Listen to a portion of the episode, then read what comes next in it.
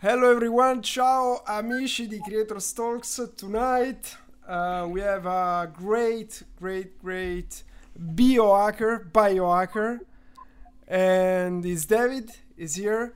E oggi parleremo un po' italiano, un po' inglese, quindi perdonatemi il switch sì, di lingua. ragazzi, abbiate pazienza, sarà una puntata estremamente interessante e quindi abbiate pazienza per questo cambio di lingua. Very, Allora, facciamo- very welcome to our uh, guest, David Disci. Ciao Thank David. you, David, to be here. No problem. Thank you guys for having me. And you want to So- start from? Yeah, I, I would like to introduce you, David, for our Italian community. Quindi, ragazzi, David è un biohacker, come avete sicuramente visto nella- nel documentario di Netflix. Eh, lui vive in Mississippi, if I'm right. Yeah. And eh, si occupa, il suo lavoro principale eh, è allevare cani, ha dei cani meravigliosi. How many dogs do you have at the moment? Um, 11? 11, nice, nice. Quindi oggi andremo insieme a David a scoprire il mondo del biohacking, ok? Quindi gli faremo domande in inglese, poi con il supporto di Gian andremo a tradurre e a spiegarvi eh, quello che ci sta dicendo. Eh, sì, si trova nel suo laboratorio in questo momento. Are we in your lab, David, right?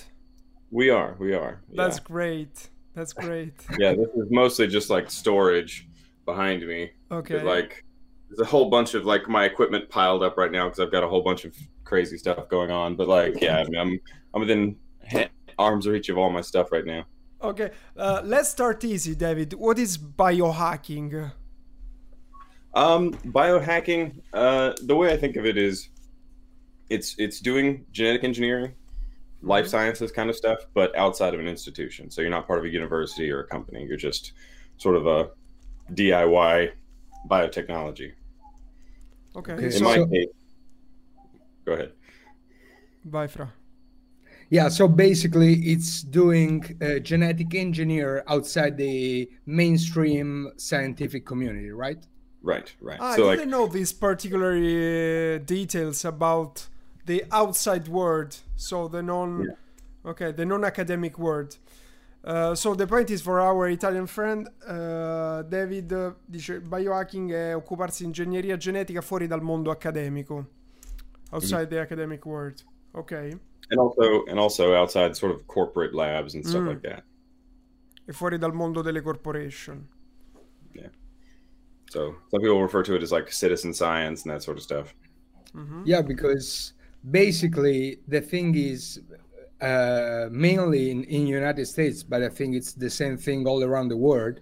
Uh, there is this uh, pharmaceutical uh, multi, uh, how- do you say like the the big corporations in the Yeah. pharma corporations and they pretty much control everything because you guys in US have a huge huge huge lobbyism so Oh, if there is not like economic interest like some Yeah. stuff has not gonna came out right and even and even there there is some government incentives for like uh orphan drugs and things like that. So so like if you if you have a condition that's very expensive to treat but only a very small number of people actually have it there are some uh, government incentives to sort of uh, motivate companies to try and develop cures for those things. But you know those those incentives only go so far. So if it's um if it's something that only affects two or three people, nobody's going to work on it. yeah But that- exactly But that's the thing. If you're one of those people, you could work on it. Mm.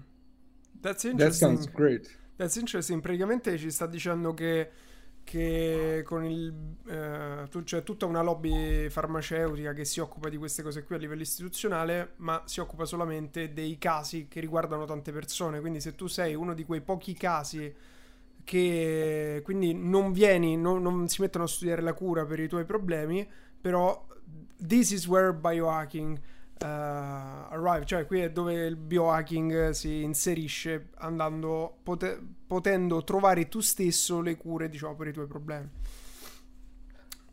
So before diving in the biohacking world, I would like uh, a brief introduction uh, about who you are. Who's David Dishi?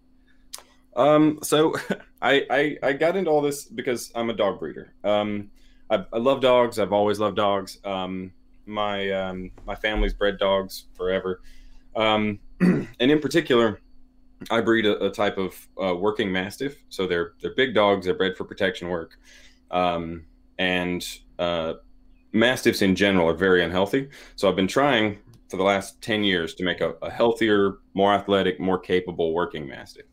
Um, and then uh, I started a project to extend what's possible because uh, selective breeding only gives you so much. Um, but now with new technology like CRISPR and genetic engineering, if you can apply those things, because we've made a lot of genetically engineered animals, lots and lots of them, mostly mice. But um, if you can use those tools for dogs, you could cure all the genetic diseases. And a lot of people don't realize that dogs have more genetic diseases than any other species. Yeah, because from from what I know, dog breeding is like made a lot of let's say uh, mistake in the time. Like if you if sure. you take those dogs would have like uh, breathing problems because you know they, they just keep mixing them and without without like a, a, a real knowledge about it. it was just right. something you you could do like make two dogs having fun together and then you know you you had no idea what the dna came out. Exactly. exactly. And then also things like selecting for traits that that just don't work, like a really smashed face, like people like bulldogs with really really short noses. Mm-hmm. But dogs have all kind of structure inside their noses. So if you cram it all into a very small space, it's hard to get air through there. And it's mm. hard to cool because a lot of people don't realize that dogs' brains are air cooled. So like all that surface area is part of what cools their head. So when so you have a really smashed face, they overheat they have all kind of problems.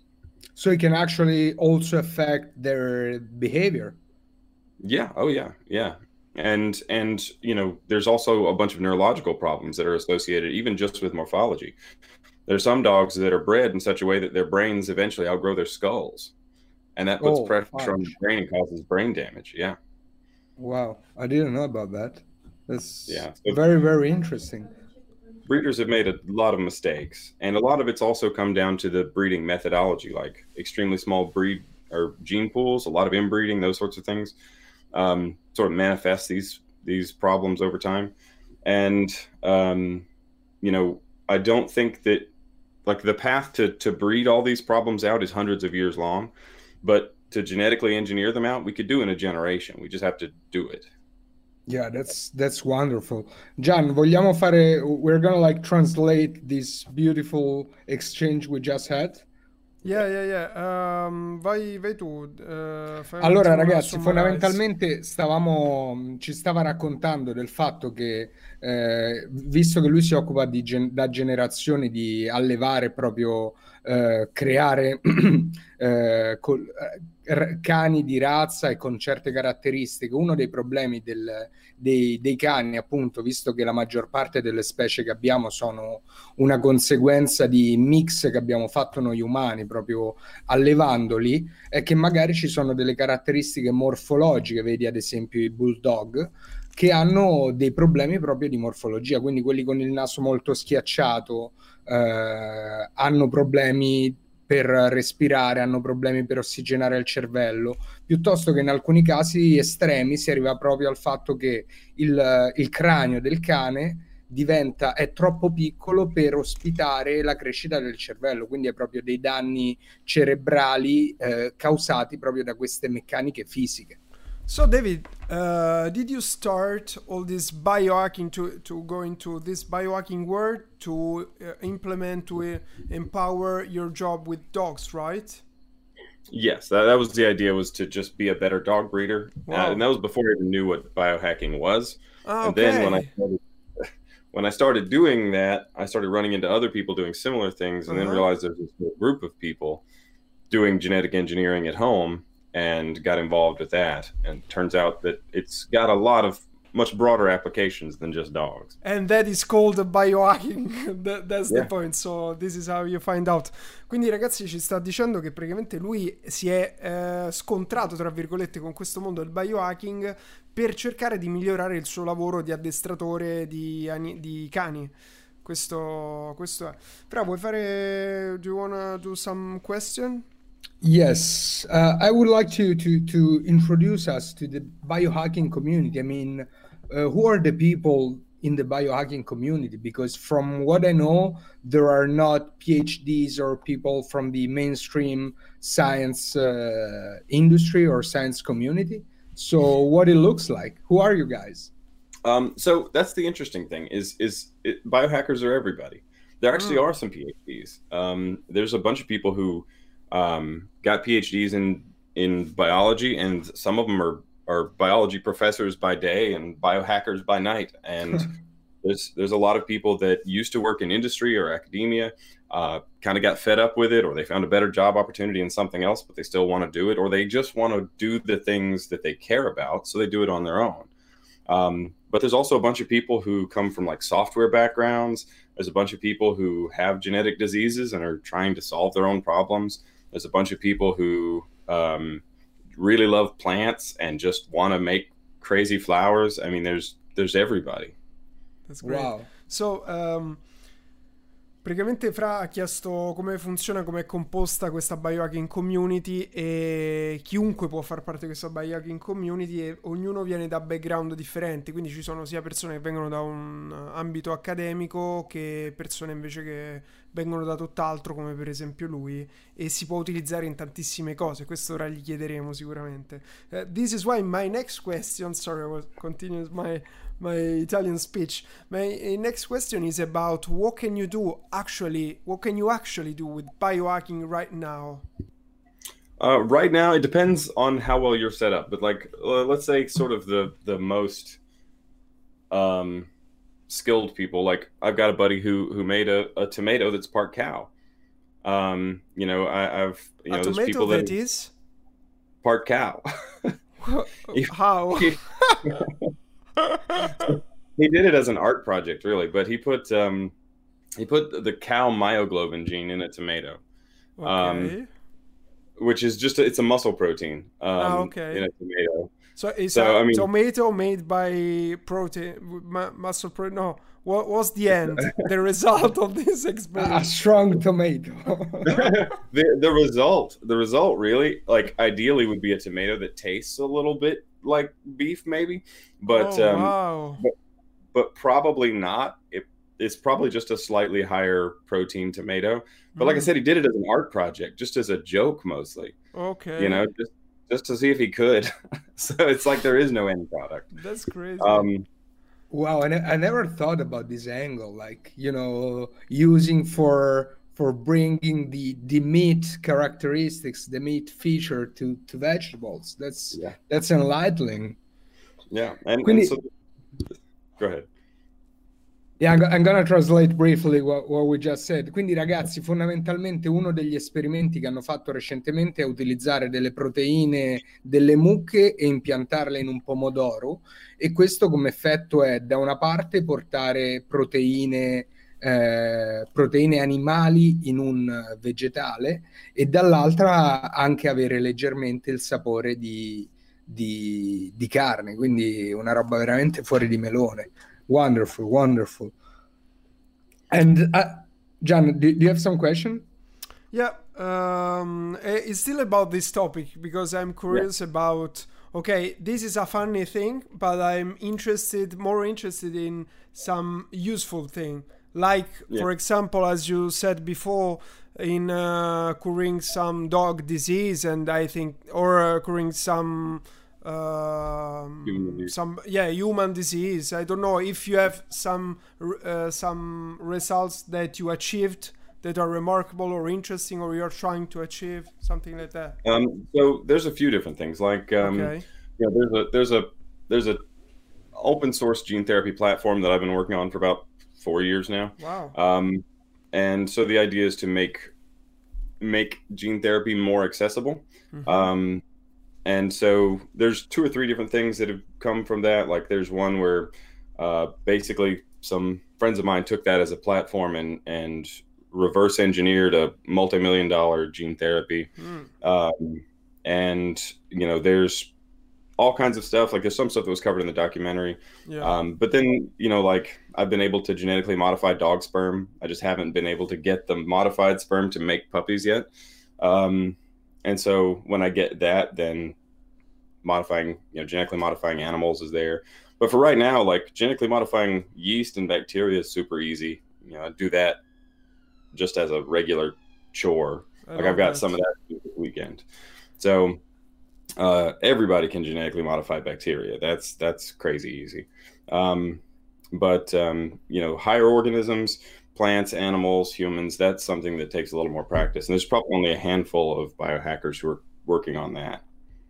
But there's also other people that are using microorganisms to produce things that address human things. Like, uh, for example, there's a group of biohackers in California that are doing the Open Insulin Project. So they're trying to make um, like a DIY open source insulin production system so that anybody can make insulin for humans. Wow. So basically, you don't have to buy it from pharmaceuticals. Yeah, yeah. Or you could set up your own company and use their instead of using the um, sort of traditional approach. You know uh, that that at least was patented. It's actually off patent now, but there's still complications with that. But basically, you'll be able to just manufacture your own insulin using microbes. I mean, it's it's basically you'll be able to make insulin for about the amount of difficulty as it takes to make wine. Wow. Yeah, I actually don't know how you make insulin in general. So, uh, but I guess it's something. uh, Yeah, it's something about um, uh, you. So you can use this kind of procedures to to make insulin on on your own. That's Yeah. the point. Okay. Yeah, it's, it's just tricky because it's a glycoprotein when you're trying to make it in, and it's it's got some like it's insulin's a protein, but it's not like Hmm. just an expressed protein. So if you're trying to express it in bacteria, for example, they don't quite have all the machinery, so you have to engineer the bacteria to be able to express it correctly. hmm But um, human insulin um, is just a protein. So, you know, the way it's made now, like we used to extract it from the pancreases of pigs just by the thousands, right, to, to supply diabetics. But nowadays, what we do is we have genetically modified bacteria that produce human insulin. And they just have big vats and they just produce it, just like a brewery produces alcohol. They just grow them, grow it in huge vats and separate it out. Yeah, so you, you can actually farm insulin from Yeah. this bacteria. Quindi ragazzi, quello che ci sta dicendo è che il biohacking ha tantissime applicazioni, tra cui eh, produrre l'insulina, che è una delle, delle sostanze, diciamo, più richieste, più richieste eh, soprattutto per chi ha eh, malattie come il diabete. E, e questo tu, tu oggi con il biohacking puoi produrre l'insulina come con la stessa facilità con cui si produce magari il vino o la birra. Quindi le fai, tra virgolette, farmare, come si dice in inglese, a questi batteri. Quindi veramente è un game changer per tantissime, tantissime industrie. I, I would love to, to ask you about what's like the, the biggest result uh, has been achieved from you know the biohacking community. I mean, I know it's not like a cl- a, a, a room with people in it, but Right. you know from what you know, what's the most crazy achievement is we we we, we achieved at, Um, at the moment? So it depends on your perspective. Um, I would say the the I would say honestly the the most really useful achievement is actually more of a social thing uh, about getting people to to look at science as something that they can do, um, and then pick that up, and you give that time to run, and it'll it'll start doing a lot of things. So I think as a point of sort of a beginning, I think that's probably the most important thing.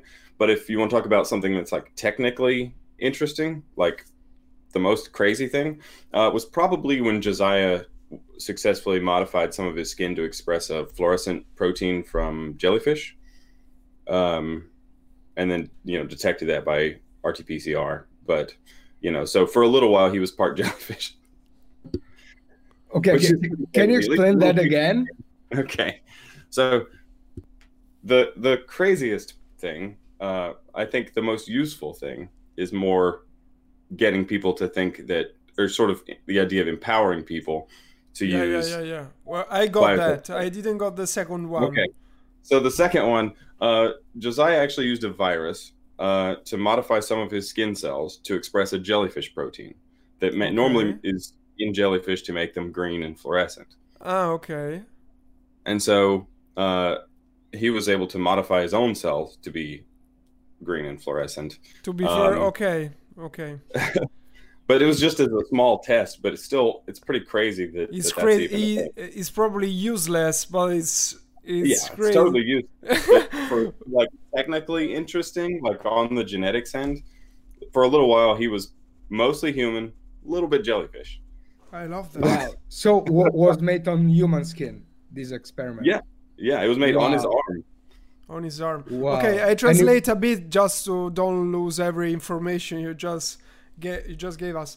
Eh, quindi diceva che ci sono due principali, cioè Fra gli ha chiesto quali sono le cose più interessanti o comunque più assurde che sono state fatte nel biohacking. Dice la prima, la cosa più interessante è che dà la possibilità a tutti di avvicinarsi alla scienza, perché il biohacking è proprio, que- che io non avevo capito, che è proprio quest'idea che chiunque può andare a fare eh, ingegneria genetica.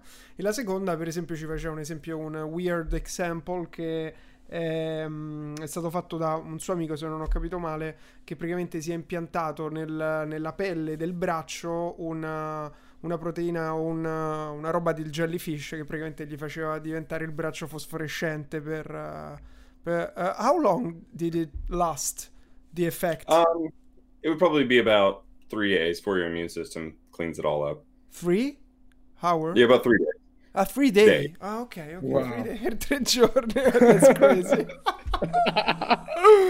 That's Wow. Yeah, and I'm really uh, curious about uh, something um, practically. Practically, how does it work to edit a full arm, a full uh, full arm? Because um, do you like how, how does it work? Do you have to assume something? You have to put something in your So, so there's a bunch of different ways you can do that. So that's the thing about genetics is every like there's a bunch of tools in the toolbox and you have to pick the right tool for the right Mhm. thing. So, uh, let's say you want to modify, you know, just your skin. You know, Mhm. then the the easiest way to do that is to use a virus and inject it under your skin, and it'll infect the skin cells. And if the vi- virus has been engineered to carry your gene that you want it to deliver, it'll deliver that gene instead of delivering like normal virus genes. It'll deliver whatever your gene of interest is. Um, that's the easiest way. Um, but you can also do it with something called a plasmid, uh, which is just a piece of DNA that's in a circle rather than uh, in a virus. Mhm. Um, and you can do um, something I've been working on is a human artificial chromosome. And so I tested it on myself starting, well, the test's been going for the last three years. Wow. But it, that's because the first like year is is blood samples, right? Of me testing sort of my normal Okay. uh, levels for for the hormone I'm trying to express. But um, the idea there is to actually engineer something that doesn't modify your genome, but sits next to it um, and is maintained in the cell. Um, and that's that's pretty new. Uh, it's sim- it, and it, it avoids some of the problems with viruses um, because you can do it as just DNA, but it's they're difficult to make and they're difficult to get in your cells, and the results are not clear yet. Like my phenotype changed because like the hormone that I'm trying to express is um, follistatin, which is a myostatin inhibitor, and in mice and even in human clinical trials for muscular dystrophy, they were able to show um, uh, basically gains in strength and, and loss of body fat and things like that. Basically, just their fitness went up, and so that's what that's what I'm going for. The way I see it, like doing all this lab work has sort of gotten me out of shape. So I want the lab work to get me back in shape, right? Okay, that's Um, crazy. Sounds fair. Sounds fair. yeah, exactly, right? So, uh, and the way that works is a series of injections, right? Um, and but I'm targeting fat cells with that, so I'm actually injecting fat cells and recruiting those fat cells to produce this hormone for me and excrete it into my bloodstream, which then circulates around and affects everything. Oh, okay. Um, so it depends on what you're trying to do. Like if you're trying to modify your eye, you're going to have to do a like a, a an injection into the eye. Like in the Oh. documentary, the boy Jackson got his his retina modified Mm. uh, by a virus. Um, you know, they they had to do an injection in his eyeball. Okay, Wow. so it's um, if I got it, there are these two main uh, way to do it. The first is with a with a sort of virus, right? Mhm. Mhm. Yeah, and the other one is with uh, what was the so there's a, there's something called naked DNA transfection. Okay. And so uh, it's basically just these uh, loops of DNA. Some of them are called plasmids, but you can also have other things like mini circles, artificial chromosomes, a bunch of different sort of structures. Okay. Is DNA with a with something around, or just DNA? It can be just DNA, hmm. um, but usually there's a transfection reagent, or they'll use something called electroporation, um, where they basically help the DNA get into the cell but you can just use just DNA. Uh, mm-hmm. They actually have a technique called hydrodynamic delivery, where they really just put the DNA in salt water and inject it into tissue so hard and fast that just the water pressure shoves it into cells. Wow. So I mean, it's it's surprisingly not all that difficult to get foreign DNA in your body if you're willing to use a syringe and lots of DNA. yeah, it's crazy. So, um... yeah, I'm gonna translate for, yeah, for yeah, our, our guys. So, quindi, ragazzi, stiamo cercando di capire un attimo come come effettivamente puoi aggiungere caratteristiche, quindi bio, biohackerarti il corpo. E uno degli strumenti sono i virus, quindi ad esempio utilizzi un virus per veicolare queste nuove informazioni, perché come sapete o saprete appena ho finito la frase, il DNA è fatto di informazioni che poi fanno fare cose alle nostre cellule, al nostro corpo, quindi tu attraverso un virus puoi aggiungere informazioni anche senza intaccare quello che è il tuo DNA, quindi semplicemente come se fosse un add-on. Eh, e cambiare o aggiungere delle caratteristiche. Un altro modo è quello proprio di spingere proprio plasma, eh, quindi informazioni, quindi parti di DNA nelle tue cellule attraverso un'iniezione. Quindi stavamo esplorando questo. Adesso eh, gli chiederò eh, come si fa, se è possibile, modificare tutto il DNA. David, I, I would like to ask you a question because you know when when you use i mean maybe because i'm ignorant but how, how can you like be precise in which which cells you are targeting once you know you want to change something so there's there's different ways to do that. The easiest way is to just put it directly on top of those cells because it really doesn't spread much.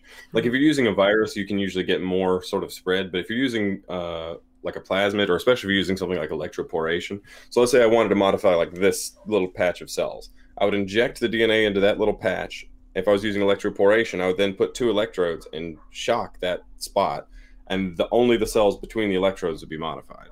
Now that wouldn't select a specific cell type. It would be skin cells and fat cells and stem cells and blood cells and all sorts of stuff.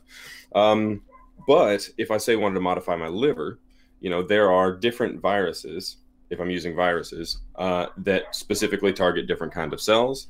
Um, and also I can do things like um, I can use different polymers, like PEI, for example, is has a high affinity for lung cells. So there's different things like that, but also there's something called a, a um, uh, there's like cell type specific promoters. So um, obviously, all your your skin cells, your eyeball cells, your liver cells, your kidney cells, they all have the same DNA, right? Mm-hmm. But they don't all your, your DNA. Yeah, right. exactly. Right. But they don't all act the same hmm. because all the genes aren't turned on in all the cells. So, like your skin cells, have the same genes as your liver cells, but they don't do the same things because your skin cells are only expressing skin cell genes and your liver cells are only expressing liver cell genes.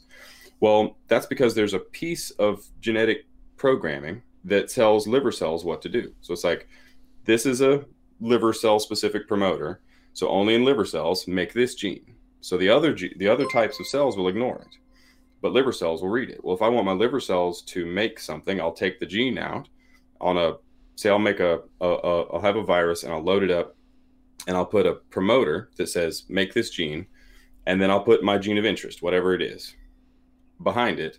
And then if a cell that's not a liver cell gets modified, it will say that's a liver cell promoter, don't make it. If a liver cell does, it'll say, "Oh, this is for me," and it'll make it. So there's actually gen- like genetic level programming you can do to make it turn on in specific wow. Cells. Wow, so basically I, I'm gonna translate for, for the guys because this is super interesting. Quindi ragazzi, fondamentalmente eh, noi abbiamo il DNA, il nostro DNA è unico, però è chiaro che le cellule che abbiamo... È unico e nel... uguale per noi in tutte le nostre cellule. Esatto, quindi è come se tutte le cellule hanno questa, questa quantità di informazioni, però la differenza è che alcune cellule lo esprimono, quindi ad esempio le tue cellule eh, quando diventano cellule del, del, fegato si attivano solo una tipologia di, di, geni, mentre quando ad esempio diventano cellule della pelle si attivano altri geni. È come dire, tu scarichi tutto il codice di un software, solo che gli dici ok, se va su, che ti posso dire, se, se lo apri da cellulare attiva solo queste parti di codice, se lo apri da desktop attiva solo queste altre parti di codice e nel nostro corpo funziona esattamente così. wow, this is this is actually beautiful. And, and uh, I have a question on that. Is is this a piece of information that uh, tell which um, gene to activate and in which case is inside the DNA itself, right? Yeah. Okay. Yeah. So you can you can you can try to trans you can try to control which cells you modify, mm-hmm. but you can also control which cells the genes are active in. You know, you mm. could even make it so that you had a package of several genes that different ones would be on in different cells, depending on the cell type. So you, there's you can do that with biohacking. Yeah. So there's different there's different um, um, I'm trying to think of a non-technical way to say this. Mm. So there's um, there's ways to sort of program genes to turn on and off in certain situations. You can even use environmental promoters. So for example, there are promoters that only turn on when they're exposed to certain sugars or things like caffeine or tetracycline. So you can actually modify cells and then have them not do anything and then turn those genes on by taking a certain chemical that those genes specifically respond to. Like you could take tetracycline and turn a gene on that you've modified, and then it would run and do whatever you programmed it to do. And then when the tetracycline left your system, it would turn off again. Hmm. Oh wow! So you can actually like pre pre programming it to be triggered from some external event, like you you get some caffeine, and then that's gonna be the trigger. Yeah, and you can wow. do things with testosterone. I mean, there's all kinds of triggers that turn genes on and off in your body. That's just part of how your body works. But it's also um, so just to make sorry a, a silly example, you can actually become green only when you get mad yeah, theoretically, yeah. It would just be slow, right? It would just be slow. Also, there's other things like I have bacteria that glow, uh, that change color when they're exposed to light. Okay. So they actually can sense light and change color, um, and that's all programmed in DNA by people. You know. And yeah, like like a software. Yeah, exactly. And that's the thing. You know, it's it's becoming more and more like software, and you can even do like control loops. So you have uh, an inducible promoter, and then you have uh, a gene, and then on the end of that you have the promoter again. So as soon as you activate it, or you have the the the the inducer. So as soon as you activate it by supplying an external thing or whatever happens, the the gene gets made, and also this gets activated, which keeps it activated. So you have a positive feedback loop. And okay, you also, so you can actually trigger once, and then it's gonna be like a a, a loop. Yeah, or you can have it where and then you can put a uh, something in there as well that can turn it back off again. So you can take so something when else. to start, when to turn off. That's the point. Yeah. Fra, fai un piccolo And... recap uh, in Italian, please. Allora, ragazzi, stavamo cercando di capire un po' quali altre, diciamo, possibilità hai per programmarti e, e una delle robe fighissime che ci stava raccontando è che fondamentalmente tu puoi decidere qual è il trigger per far partire una modifica. Quindi, ad esempio, tu puoi decidere che eh, la tua pelle diventa verde solo quando viene colpita dalla luce. Quindi puoi, puoi avere un trigger. Un trigger è. Com- come si traduce già in italiano? Un, trigger? Un, un, inc- uno, un, qualcosa, un evento scatenante. Esatto, un evento scatenante che determina, quel, che determina quei geni di attivarsi. Quindi, ad esempio, ogni volta che bevi caffeina diventi verde ok? Perché l'hai programmato per essere sensibile tu l'avevi detto più bello, ogni volta che ti arrabbi diventi verde, come Hulk. Esatto, perché quando ti arrabbi ti vengono iniettate delle, delle... adesso io non sono un tecnico, però cambia comunque la composizione eh, biochimica del tuo corpo, quindi se lo, se lo programmi proprio su quello, l'innesco, può, potresti potenzialmente diventare verde. E l'altra cosa interessante è che eh, oltre a poterlo fare quindi programmandolo per un innesco, lo puoi fare anche eh, in modo che abbia un, un, loop di feedback, quindi una volta che è triggerato continua, continua ad esistere, quindi continua ad agire. Oppure dove iniziare, dove finire. Sorry, sorry David, go on. uh, you can also do things like, uh, that's how a lot of kill switches work. So like say you wanted to modify T cells to be able to to kill like you've got a cancer that's avoiding your immune system, so you want to modify your immune system to kill those to kill that cancer, and that's actually something they're doing a lot of with CAR T therapy and stuff.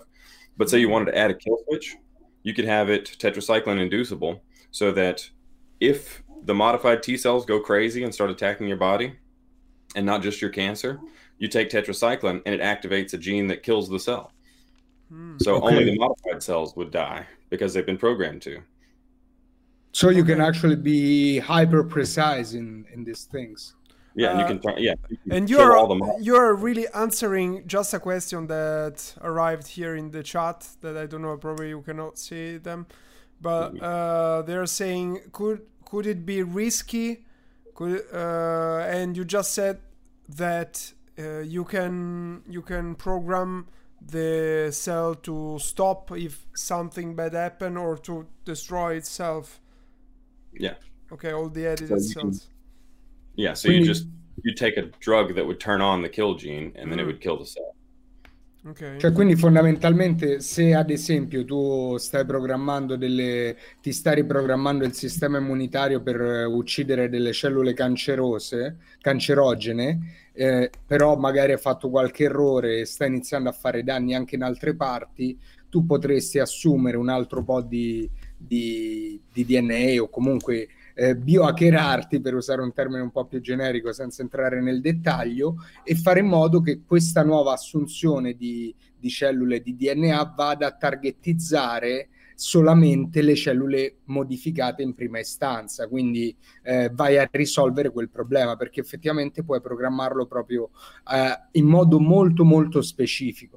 Quindi questa è una roba uh, fuori di David, melone, ragazzi. David, uh, is there any like actual real result in cancer fighting or for example I uh, heard about in the Netflix in the Netflix uh, documentary about HIV um, is there any result on this? Uh, not in terms of like a person cured of HIV. There's only been like two people ever. Um, but um, uh, there there were results in vitro. So, for example, the mm. the antibody that we made um, actually does bind to the HIV virus, and uh, so we were able to prove that. But getting enough of it to neutralize the virus is a whole different thing, and that's really what my uh, open source uh, gene therapy project's been about: is how what's the bottom, like what's the cheapest, easiest way to make a full body modification, because that's that's orders of magnitude more difficult than modifying a small number of cells in a small place.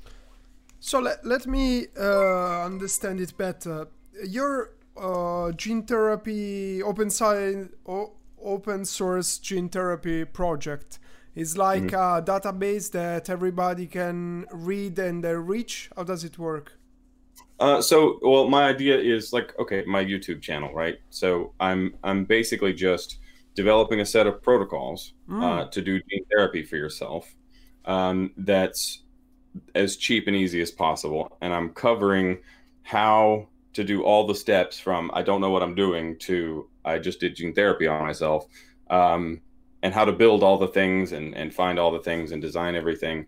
And I'm trying to sort of make a platform so that you can easily take that platform, pop out the gene that I'm using, put your own gene of interest in there, and then just run the protocol and then have whatever the modification is. So like my thing may be built on making me more muscular, mm-hmm. but somebody else's thing may be curing some horrible disease that's affecting them. You know, and like there's there's even people that have contacted me who have muscular dystrophy who want to do exactly the same thing.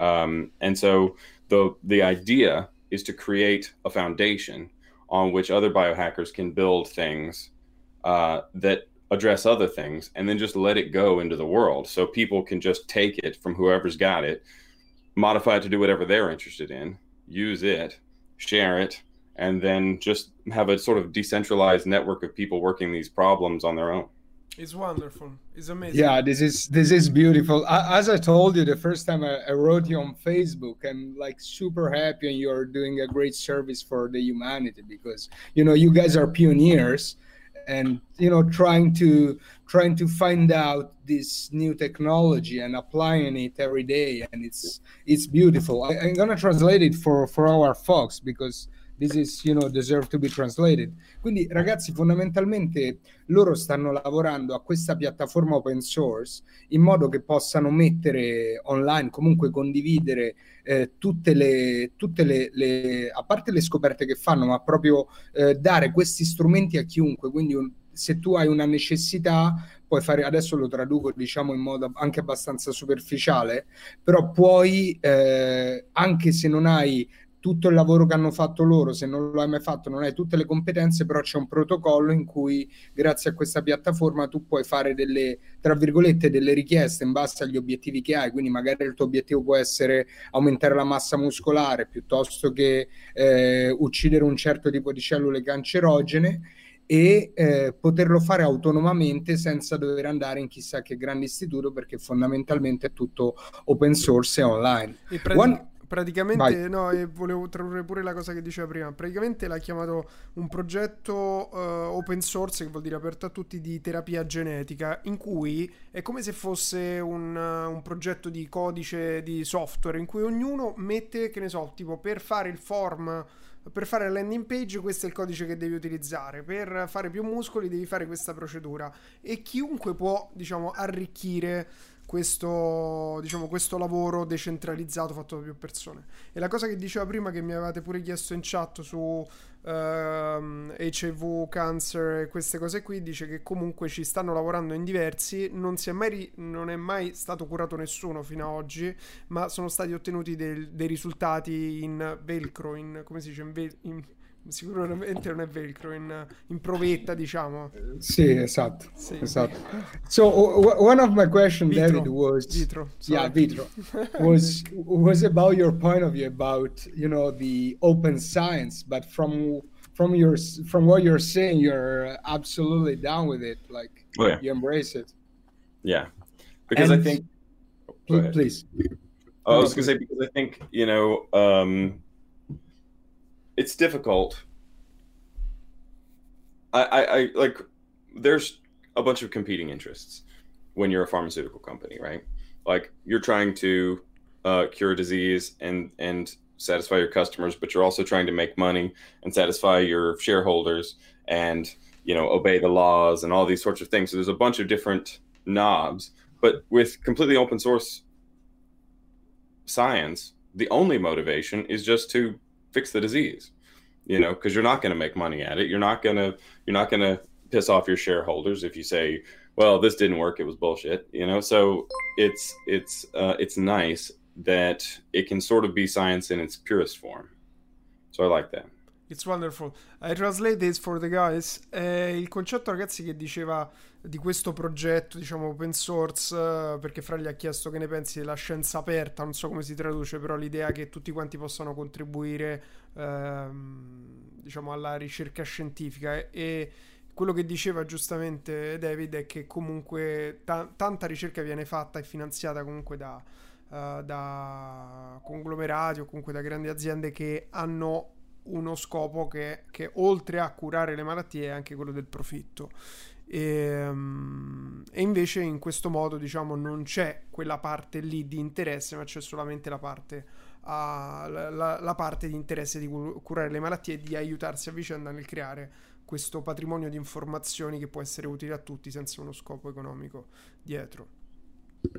Yeah, I, have a question related to, to what we were just talking about, open science. So, uh, what do you think about the do-it-yourself uh, ideology? I mean, you can. I mean, there is a chance you can create something that is irretrievable. Oh, that it's a hard word. Huh? It's a hard word. It's irretrievably like you cannot come back from some right, changes right. and you're gonna spread it you know in the world like covid so, Right, right. So, so a few a few things on that, right? Um, first of all, it's very very difficult to make um, new things, right?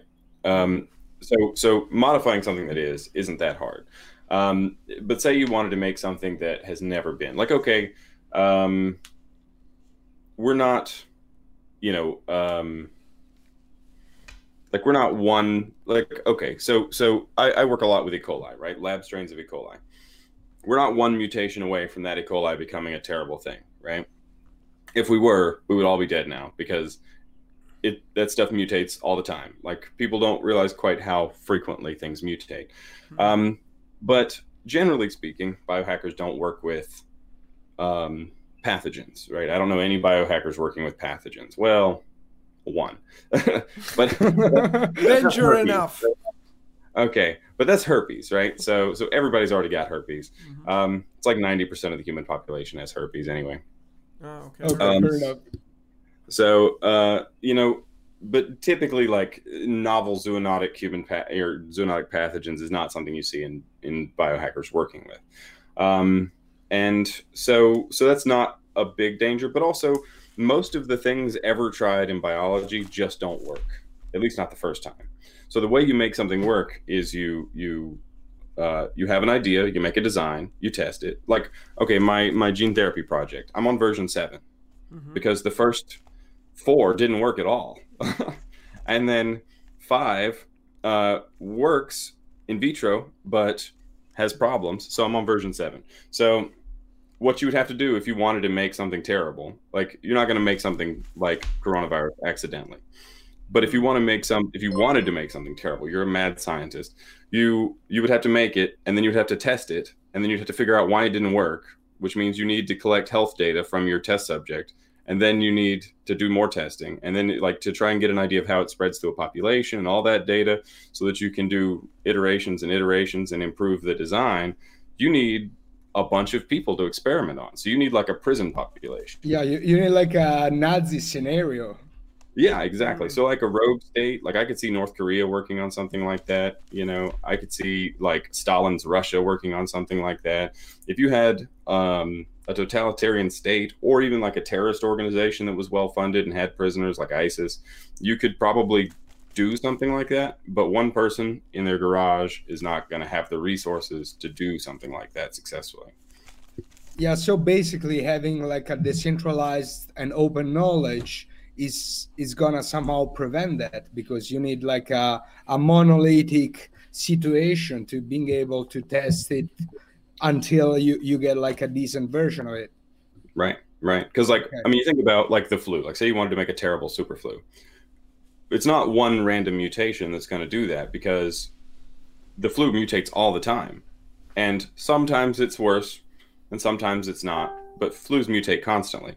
So the fact, so even if I were stupid enough to just be cooking up some flu virus in my lab, first of all, the most likely person to get sick would be me. Yeah. but also, fair enough. but also uh, even if i randomly mutated it or mutated it by design it probably wouldn't do anything and then who would i test it on to see if it works and so i'd need like a whole like prison of people you know that i could test on and then take blood samples of and then te- you know so you'd need you need at least a prison to to experiment Mm. on so Yeah, because- for you just cannot like spread in the wild. You need actually to monitor it, to monitor them, to gather data about it. Yeah, because if you just like infected your neighbor and your neighbor didn't die, well, what mistake did you make? What Mm. what changes do you need to make? Why didn't he die? So now you need to like, hey neighbor, I need a blood sample. And can you get it? I have some questions about why you're alive, and you know it gets suspicious really fast. Okay, do you want to translate, Fra? And then we. Sì, allora ragazzi, stavamo, stavamo esplorando un attimo eh, un po' che è uscito dalle vostre domande, cioè perché o quanto è il pericolo di, diciamo, anche se uno agisce in buona fede, arrivare a, arrivare a creare qualcosa dannoso, per assurdo, una roba tipo il Covid. E- ed effettivamente una cosa interessante che ci sta raccontando David è che comunque per, cioè non è facile arrivare ad un risultato, quindi arrivare a sviluppare qualcosa che funzioni realmente, non solo in vitro, ma proprio nel mondo esterno, considerate tutte, tutte le, le- gli imprevisti e le dinamiche che ci sono. Tant'è che dice più probabile che questa roba succede in paesi tipo Corea del Nord piuttosto che Russia, in cui hanno il potere e anche magari il potere di avere delle persone, magari prigionieri, su cui testare queste cose, monitorarli continuamente, quindi imparare e capire dove stanno sbagliando rispetto a un singolo scienziato pazzo che fa fare quella mutazione incredibile a un virus o a qualcosa e fa i danni nel mondo. Quindi il fatto è che proprio cioè, per arrivare a un risultato servono tanti dati e serve soprattutto la collaborazione libera o forzata delle persone per arrivare ad un risultato. Per fare dei genere. test per vedere se una cosa funziona o non funziona. Um, um, there is something that I'm, I'm pondering about uh, about about the thing that you said that is um, biohacking is the thing that everybody can can biohack genetically engineer uh, ourselves or uh, biology in general but uh, isn't any um, technology gap or any mm, money gap, investment gap? I mean, what is the difference between a, a pool of engineer inside a, um, a lab, a really expensive, a really expensive lab, and for example, me and you in your uh, lab? Yeah. So so my lab is uh, I wish I could show you, but it would Mm. be all crazy. There's too many cords. But Okay. um uh so there's a big difference, honestly. Like if you look at something like uh the genetic engineering lab at like UC Davies or something, uh, they actually they have much better tools than me. Uh, almost all my equipment is used uh, or homemade. Um, Mhm. So I've built a lot of my equipment, and and you know there's some things like obviously like you know beakers are beakers. They're the same everywhere. You know. exactly. Um, but uh, and like my PCR machine, they're not that expensive machines, but they manufacture DNA for you. And like I got a used centrifuge from a university on like a government surplus website.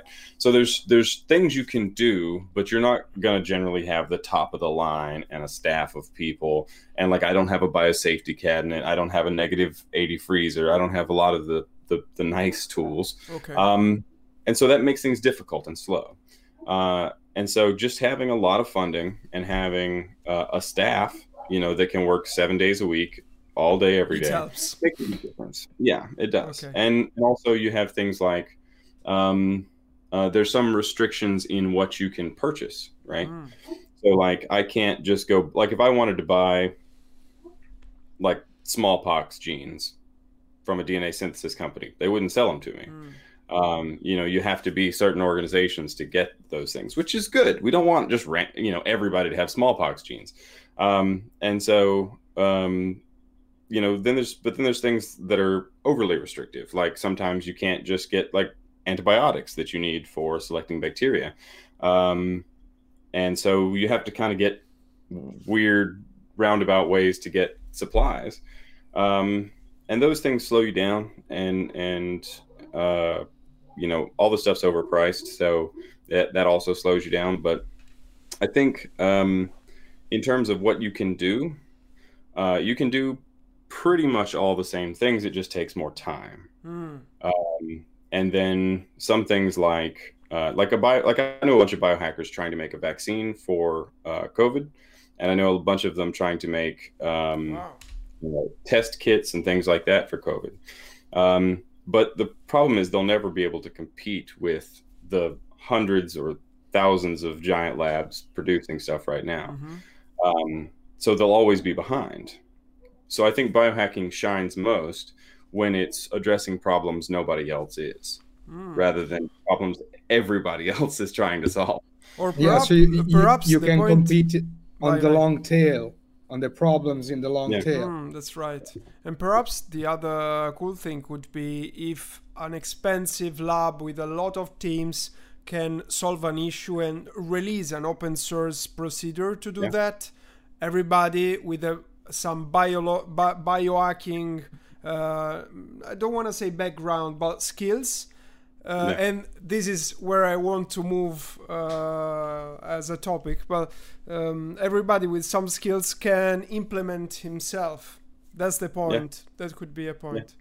A, sh- a short translation for our friends. Ragazzi, praticamente eh, stavamo chiedendo quali sono poi le differenze se il biohacking vuole rendere possibile a tutti di, di utilizzare questi strumenti di ingegneria genetica, qual è la differenza tra degli, dei laboratori costosi. Effettivamente ci sono tante differenze di strumentazione, eh, però senza andare in, nello specifico il concetto è che ehm, praticamente i risultati che puoi ottenere possono essere gli stessi, ma ci vuole molto più tempo e poi devi comprare la roba usata piuttosto che alcune cose non le vendono perché le vendono solo a grandi co- a alcuni tipi di aziende.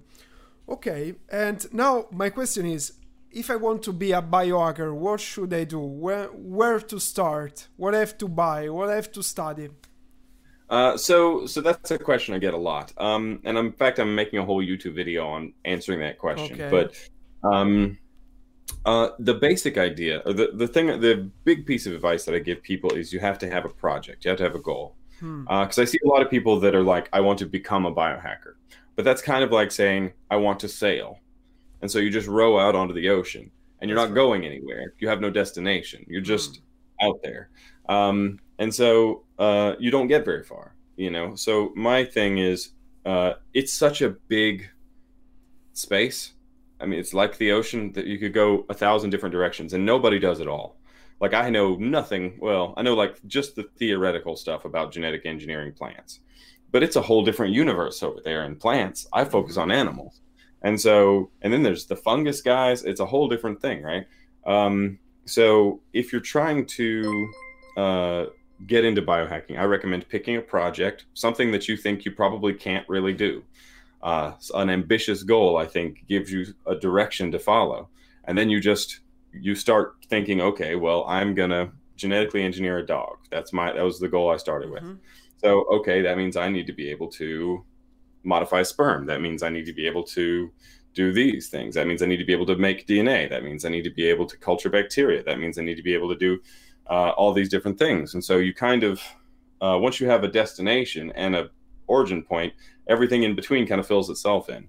Um, but there are tools now uh, that do help. Like the Odin has um, has online classes that help that are kind of designed around the things that most people have to do, like PCR, electrophoresis, that sort of stuff.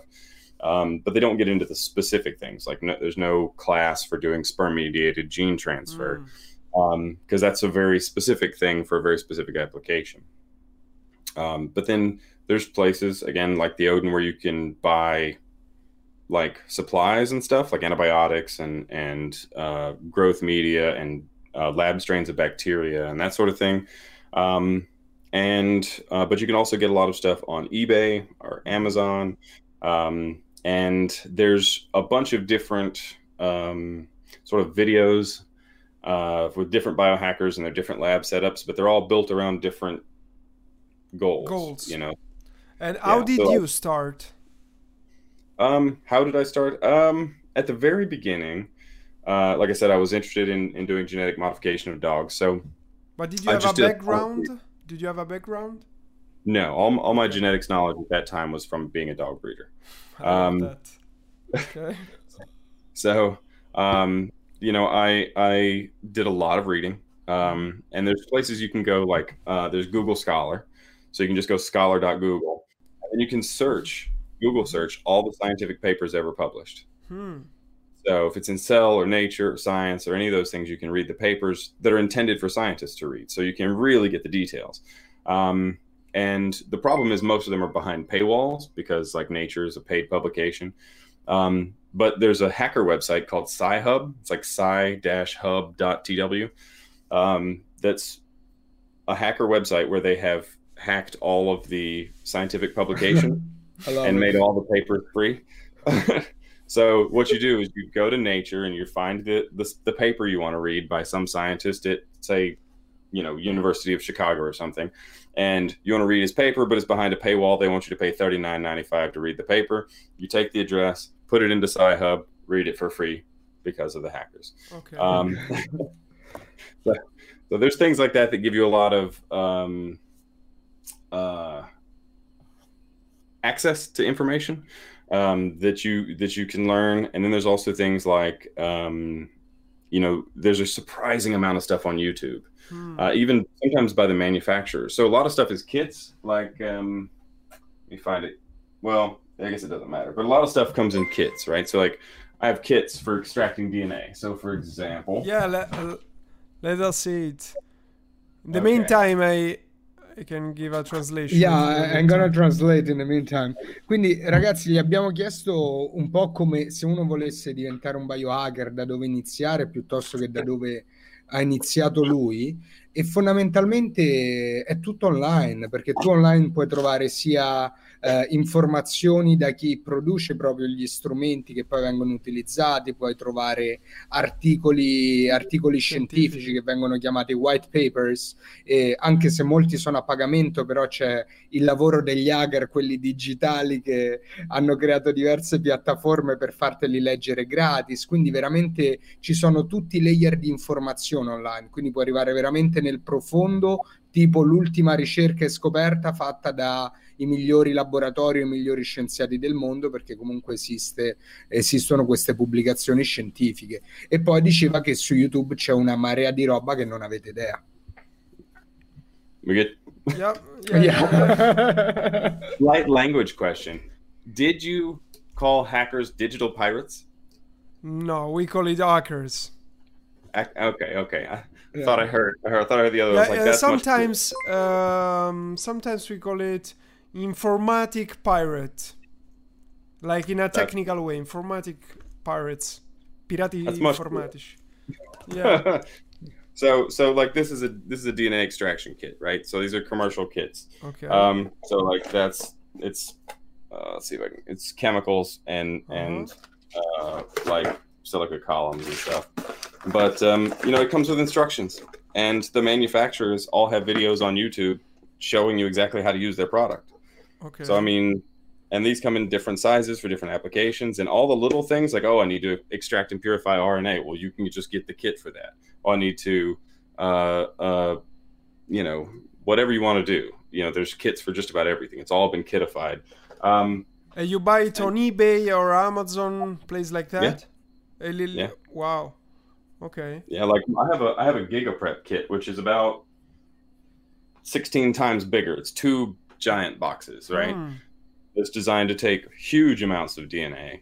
Uh, that one takes a very small amount, collects a small amount of DNA. That one Uh, collects. But how does it work practically? Uh, so really, it's like it's got a bunch of chemicals. So you grow up some bacteria. Uh huh. Uh, usually, you'll make like like you'll start with like a petri dish, right? Uh huh. Um, and then you'll have like a broth. So you'll have them in a flask Uh huh. with liquid. You'll add the bacteria in there. They'll grow up, and the bacteria have been modified to carry the DNA that you want. You've added that DNA to them, then you oh grow them up, and every time they reproduce, they're copying your DNA.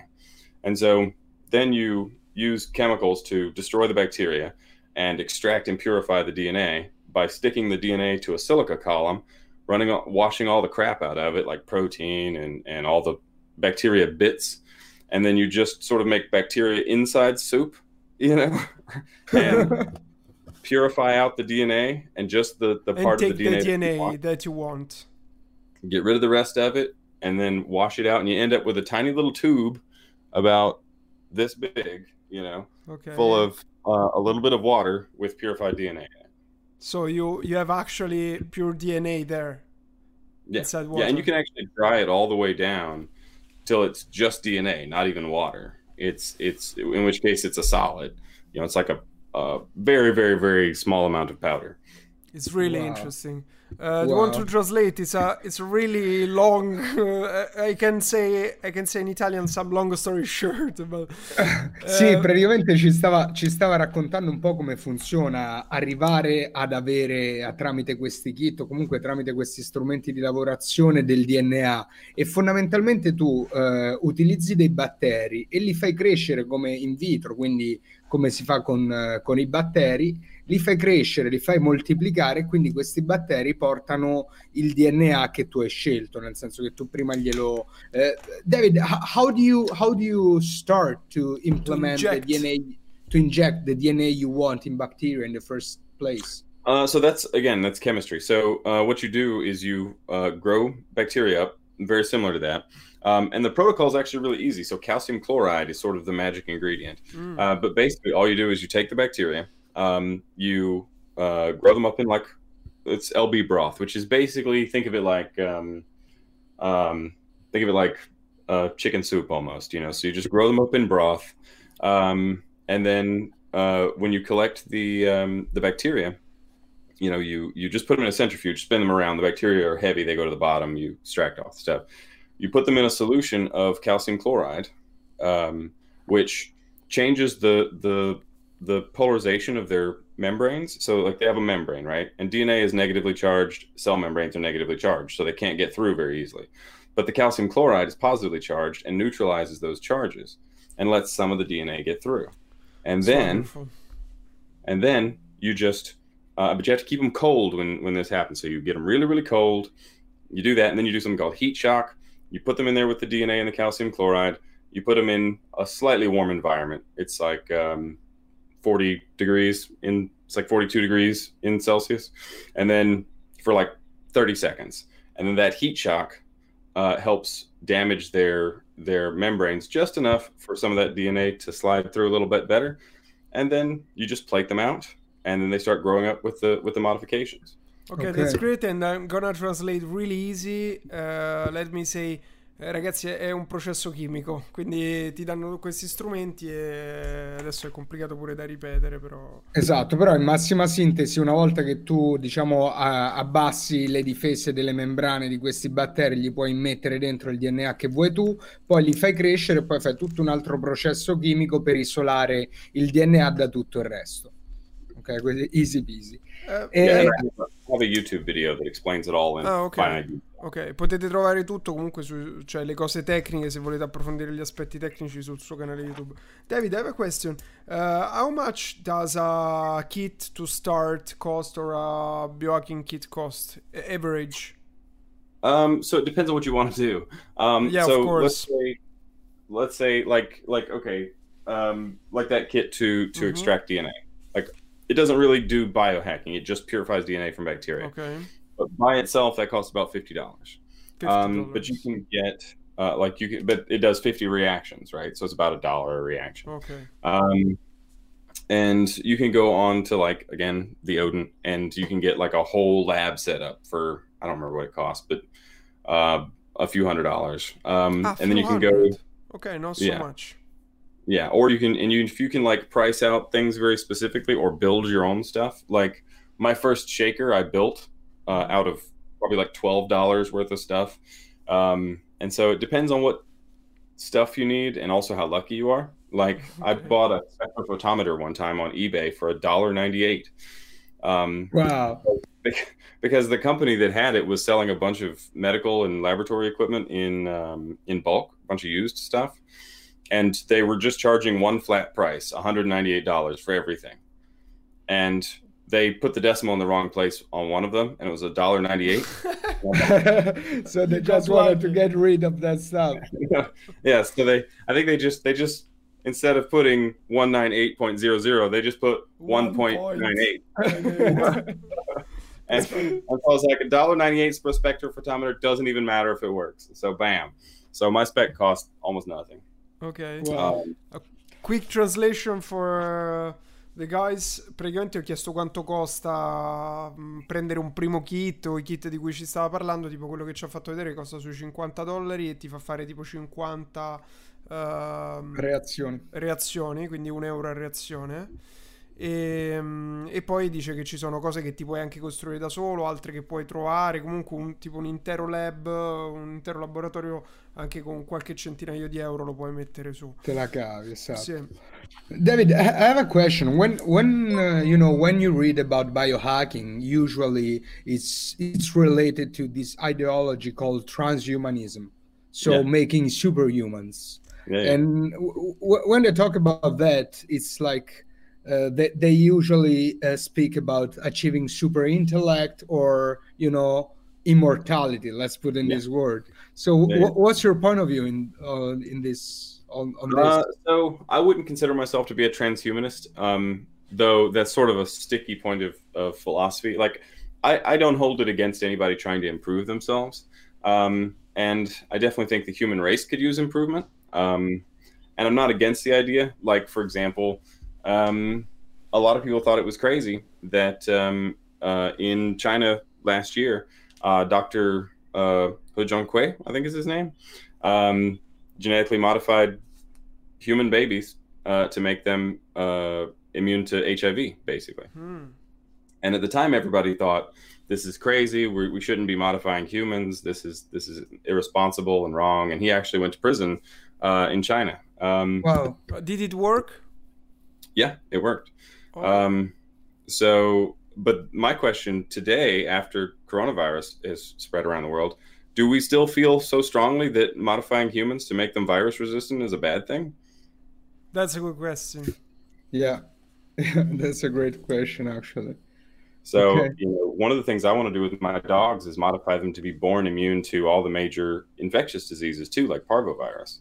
Um, and I would love to see humans that way. So, making humans that are healthier, smarter, live longer would be good.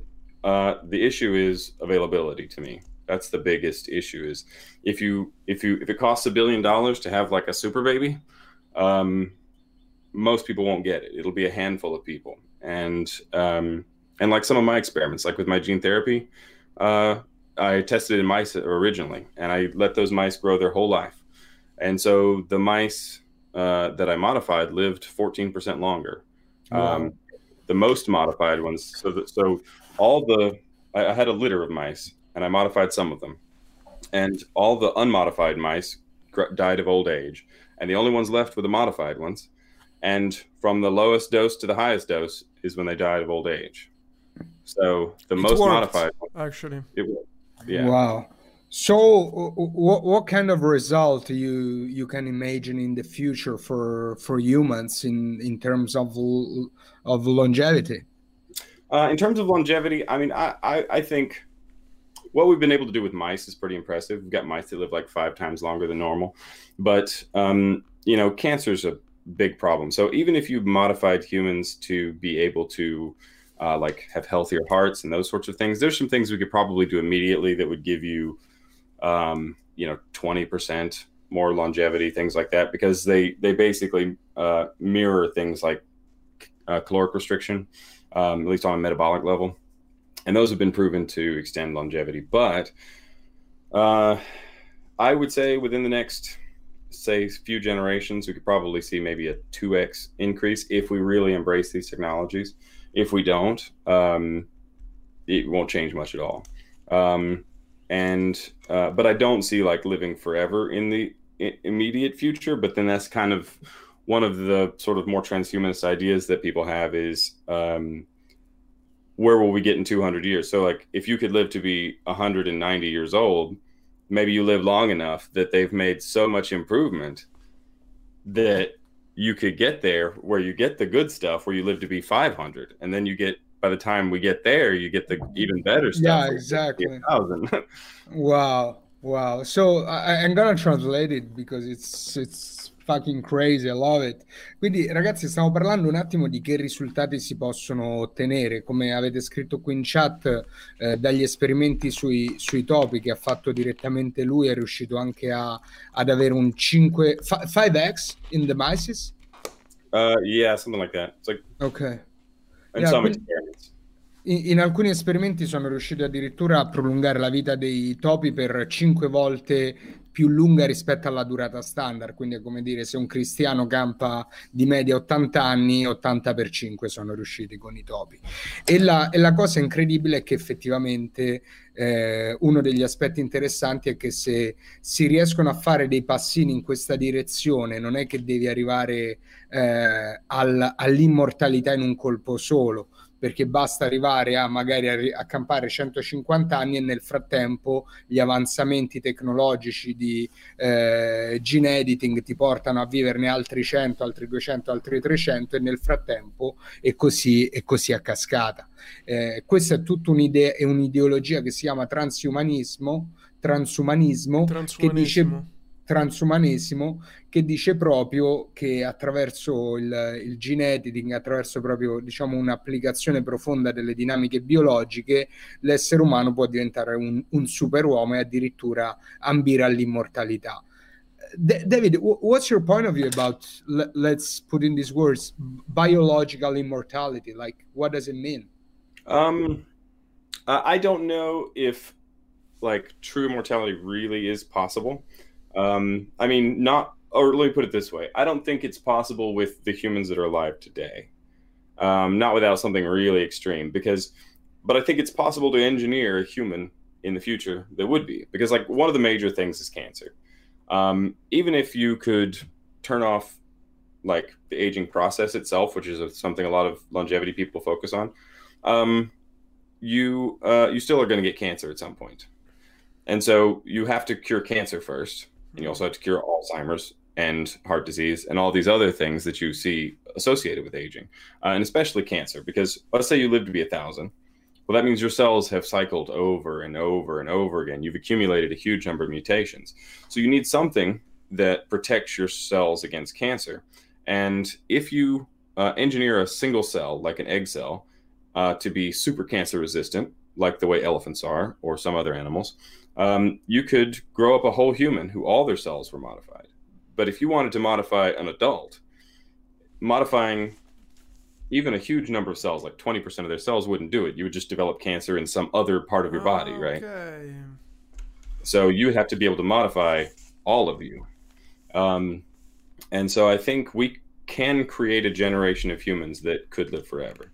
Um, but I don't think we'll be able to just get it unless there's some really inc- impressive changes in biotech in the next few years. Because the issue is all it's all delivery. It's like how even if you can program it to live forever, how do you deliver that to every cell in the body? Um, and so that's that's the challenge. Yeah so it's gonna be easier with new uh, with new people with new right. entities. Okay. But right, uh, right. i have a question about that. Um, how much of the genetic engineer you can do on yourself or on a human being uh, is going to be uh, irritated to his son or uh, basically none. So like um, uh, say I modify, like, okay, I modified some of my fat cells, right? Mm-hmm. Um, but that won't affect my the cells that produce sperm, right? Mm-hmm. So there's actually a technique called testes mediated gene transfer. So if you wanted to do that, you could modify the cells that produce sperm by injecting your testicles with, uh, like a virus to modify those cells, uh, and then you would produce modified sperm. But it would still be a minority. So then you'd have to probably have a bunch of children to have one of them be born that way. Okay, okay. So you'd have to do it on purpose, basically. You wouldn't. It wouldn't. It wouldn't just accidentally pass because everything we can really do right now modifies a small number of cells in a local area. Mm, okay. Quindi praticamente so from... lo, uh, faccio I do just a quick recap praticamente il punto è che per ora, mh, dice anche se uno facesse, provasse a fare, a ingettare l'immortalità, quindi la longevità, la, l'anti-aging nelle cellule, c'è comunque il problema di malattie come il cancro principalmente che andrebbe a prendere comunque, anche se fai una soluzione contro il cancro, oggi non siamo in grado di, di modificare il 100% delle nostre cellule, ma un 20% rimarrebbe sempre a rischio. E questo è un certo, problema che oggi non Esatto, non quindi diciamo in quest'ottica sarebbe più facile creare nuove generazioni che proprio dall'inizio sono resistenti al cancro o a tutta una serie di malattie o dinamiche genetiche rispetto di modificare un essere umano adulto. Eh, that, that said, I do think genetic modification could make the people who are alive today live longer than they yeah. would have without. But in your opinion, it's quite hard from where we are right now to being able to change like 100% of uh, adult human being cells. Right. Unless you do something extreme like clone yourself, grow it up to an adult, cut your head off, and pop it on. Fair enough. Fair uh, enough. You said before that you are uh, working on prevent or cure uh, genetically the disease or, of your dogs, right? And how far are you in this research? Uh, so um, I've been doing it for years, uh, and I can successfully modify sperm. Um, okay. The issue that I've been having is trying to get those sperm to actually make puppies, uh, and so far, all of my uh, breedings have resulted in no pregnancy, no Hmm. no puppy. Uh, and I think I know why. I was talking to a genetic engineer at UC Davies uh, who gave me a good tip that I think uh, might help me. But basically, um, so uh, there's a part of the sperm that's uh, called the acrosome. It's like this extra membrane on the front, and it's supposed to help the sperm get through the zona. So the zona is like a protective forest of protein and sugar around an egg cell, right? Mhm. And so the zona contain or the the acrosome contains uh, enzymes that digest their way to the egg. So uh, if in the process of modifying the sperm, I accidentally caused the acrosomes to activate prematurely, which is very easy if the pH is a little off and it varies from species to species, or if there's too much calcium or too much magnesium, this can happen. Uh, and I think that's what's happening. Um, but basically, I have a stain now, this stuff uh, that just came in, uh, that I'll be able to visualize the acrosome because it'll selectively stick to the acrosomal membrane. So basically, I'll be able to modify the sperm using the same protocol I've been working on because it works in pigs, but to get it to work in dogs is a is a is a transition, right? So I'm trying to develop a protocol where it works in a new species, and uh, if I'm causing the acrosome to rupture prematurely, I'll be able to see that with this stain. So if that's right, if the acrosome is the problem, and if I can see it, then I can modify the protocol until I get genetic modification, and I can see that under the microscope uh, by using uh, fluorescently labeled DNA, and then also be able to see that the acrosome's intact. I might be really close because if that's my problem, then I'll have it like on my next breeding attempt. It, it would be a really great achieve, right? I mean, I don't know how far is uh, in the, for example, the scientific community in this field, but sounds like a great achieve. Um, well, scientists have been modifying mammals for decades now, right? So, Yeah. but also to, issue- cu- to cure disease. yes. And so that's the issue, right? So, like, nobody's ever cured a genetic disease in dogs by genetic engineering because Mm. there's no motivation, right? So, like, the people who are motivated to cure these diseases are the dog breeders and the owners. The people who have the tools and technology right. to actually do it are so there's a gap between those people. Mm. You know, like university of wherever may have the tools, but they're not working. They're work, trying to cure cancer in humans. They're not trying to cure, That's right. you know, That's completely right. Dalmatians. That's the So I'm long trying- tail Francesco was talking uh, was talking about. That's you can Yeah. have a specific interest that is not covered by some institutions or a Right. pharmaceutical company that has some bigger and more uh, with more uh, money behind problem. Mm. Yeah, That's yeah. really and my goal is to get a really simple, cheap technique that's sort of within the wheelhouse of what dog breeders can do, because dog breeders already collect sperm and do artificial insemination. Yeah. So if I can get it as simple as collect sperm, modify the sperm with a simple procedure, then do artificial insemination, I can teach other dog breeders how to do it. Mm. And I can make a piece of DNA that uses something like CRISPR to make a genetic repair or even a genetic enhancement Mm. and I can distribute that amongst the dog breeders. And they can say, okay, well, I'm going to have, you know, so suddenly thousands of Dalmatians or whatever can be born with, like, all Dalmatians pretty much have this genetic disease called hyperuricemia. If I can make a fix for it and just show the breeders how to do it, they can all do it at once and fix the whole breed in one go, Wow. in one generation. So you can actually fix like uh, a whole a whole uh, race of dogs in actually one generation of few decades. Yeah, uh, yeah. I mean, you could do it in you could do it in three years. Wow, this is amazing. You know, I mean, it's like we're- just long enough for those modified puppies to be born, grow up, and become a new generation of breeders, and it's done. Yeah, because if you do in the sperm cell, it's already on heritage, right? Exactly, exactly. I'm gonna Praticamente- translate it. Vai, Sì, vai, Gian. Praticamente gli stavo chiedendo, dato che prima ci aveva detto che ora quello su cui sta lavorando è curare le malattie dei cani, dato che lui fa l'allevatore, ed è una cosa che comunque le grandi aziende non fanno perché non ci sono in- grandi interessi economici dietro, perché una volta che l'hai risolto comunque l'hai risolto quel problema lì, e oppure le università hanno problemi più grandi come il cancro degli esseri umani a cui pensare, quindi giustamente questa è l'idea del biohacker che può andare a risolvere i propri problemi o dei piccoli problemi della lunga coda, come diceva Fra prima.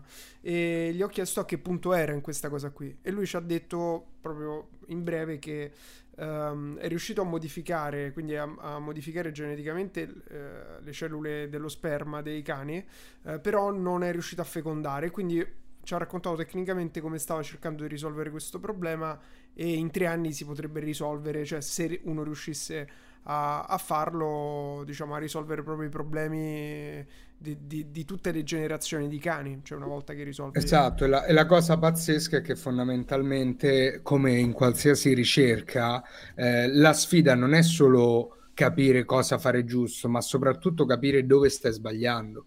Quindi adesso ci stava raccontando che con delle, con, dei, con delle nuove idee, con delle nuove suggerimenti che ha ricevuto anche da altri colleghi, ci si sta avvicinando e questo è, è molto molto interessante perché effettivamente poi ha un effetto, diciamo, palla di neve, perché una volta che viene fatto una volta, questa diciamo modifica una volta che arrivi al successo lo puoi condividere con tutti gli altri in tempo zero perché la tecnologia è veramente veramente cheap non costa tanto quindi è solo arrivarci ad averla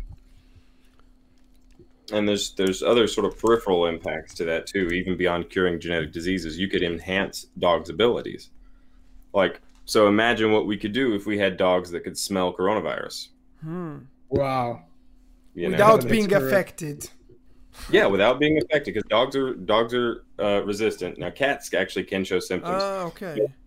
You could have dogs. If you had dogs at every airport that could smell coronavirus, hmm. uh, even hmm. asymptomatic people who were giving it off would have this smell. It's crazy. I mean, but do, because it's easier with dogs. What's the point? Uh, apart from the fact that is uh, um, allowed, that is a good thing because uh, it's not allowed on human, I guess but it's also right. easier to do it on dogs.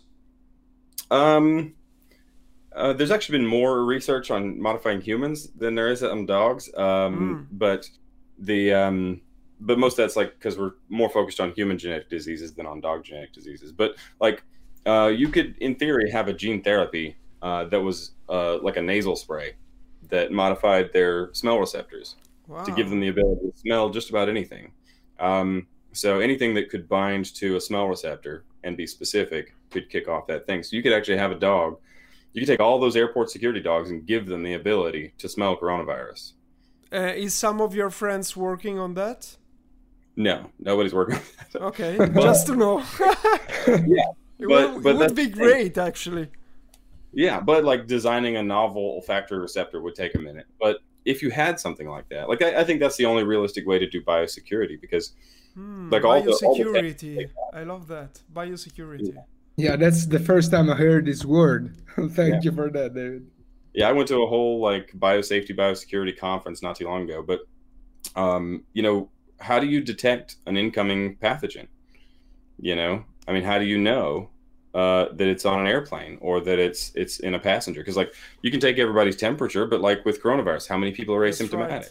Yeah, that's that's, right. that's completely right and then how many people um, are contagious but asymptomatic, and so you have to shut down the world because you can't uh, you can't just selectively um, identify people. And the tools that we have to identify people are complex lab tests. So you know yeah. you get the test, and even if you have them that you can do in a, a few minutes, you can't take you know 20 30 minutes with every person trying That's to go right. through airports yeah and there is another problem that it, it, doesn't like work every time on the first try so right. you can just check somebody and say yeah you're okay but instead it was contagious ragazzi right. ci ha appena raccontato una roba fichissima cioè fondamentalmente una delle, delle tecnologie si, con cui si potrebbe arrivare attraverso il biohacking o comunque il gene editing in generale è il fatto che prendiamo per esempio questa situazione qui del coronavirus oggi se tu vuoi capire chi è infetto su un aereo l'unico modo hai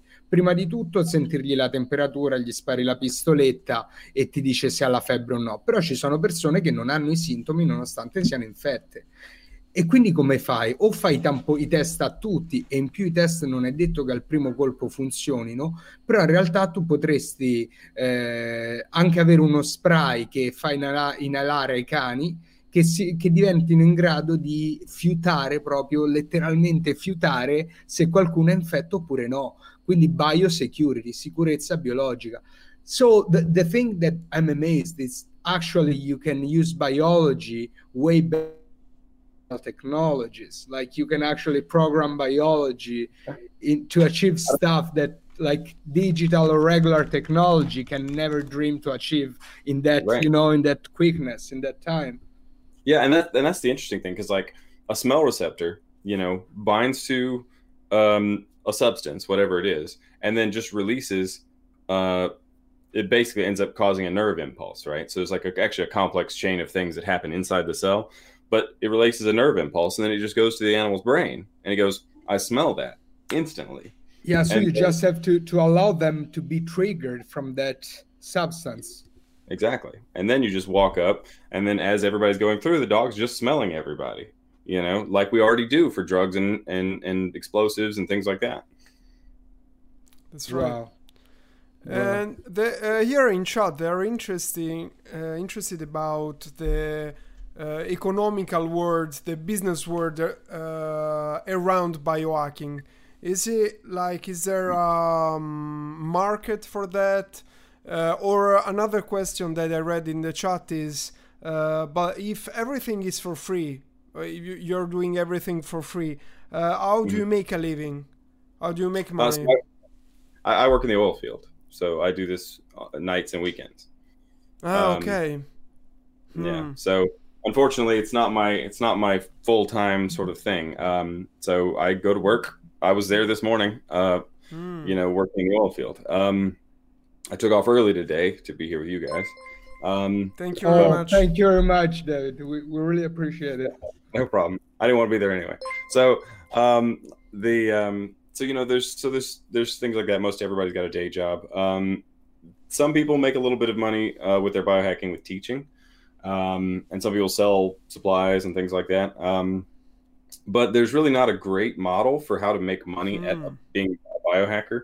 Um, like I, I, get paid some from my Patreon, mm. and like I get like like seven dollars a month from YouTube. so technically that's something. Um, so I mean, if you were to um, if you were to uh, so like as far as my project goes, what pays for like how do I buy pipettes and stuff yeah. like that? Originally, the dogs pay for it. So like I breed dogs. Mm. So I'm using it to to help them. They're helping me help them. Um, so uh, some of that was that, and then some of it was just I would just pay for it out of my paycheck, which is why everything was like home built and as cheap as possible. But it's a lot easier now with the Patreon because I'm getting patrons, and so now I can like afford things when I need them. I don't have to save up for two months. I can just go get something if it costs four hundred dollars. So, you know, it's starting to grow and a lot of that since the netflix documentary came out a lot of people found out about my work and, and wanted to help out and i super appreciate that because it, it really is enabling to have even just a little bit of regular money dedicated to that uh, thing and so some of that's there but as far as like how to make a living being a biohacker i don't know yet. Yeah, you don't if know I, yet. You didn't find out yourself yet. I mean yeah. I, I think when you're gonna achieve your your goal about you know cure this disease or enhance dogs you're gonna have a nice stream of revenue if you put that on the market. Yeah and that, and that could be um and that could be something you know because uh you know i could also like teach um, classes, you know, teach other dog breeders how to do genetic modification of dogs. That way, you know, you you like have a big seminar or something. You come for a weekend and I show everybody how to do it, kind of thing. Are you doing oh, it? yeah, be- already. What's Are What's you that? doing it already? Are you doing classes? Uh, for... no, no. no. So the I actually have taught some classes um, online for for genetic engineering, um, but it's more like the basic stuff. But as far as mm. like what I would teach dog breeders know because i want to make sure that i'm done with the protocol. Because once it works then i'll know what to teach them for sure right? Um, so because i may chase this method for a while and then decide oh i need to make some very fundamental changes and i don't want to have taught anybody wrong. Yeah that, that's right. Yeah. Another question from the chat was about uh, how long uh, does it take for example in your uh, in your situation where from the moment you started up with uh, biohacking to the first result to understand something about it and make some result? Um, so uh, it depends on how big your project is, right? So like um, from the first time I got the idea, like my first thought was like it was like June 2015.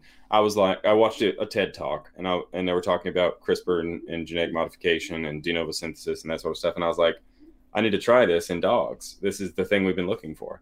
Um, and it probably took me until about uh, uh, three or four months of just reading stuff. Uh, and then, like, my first modified bacteria was probably December or January following. So, a few months before it's like, okay.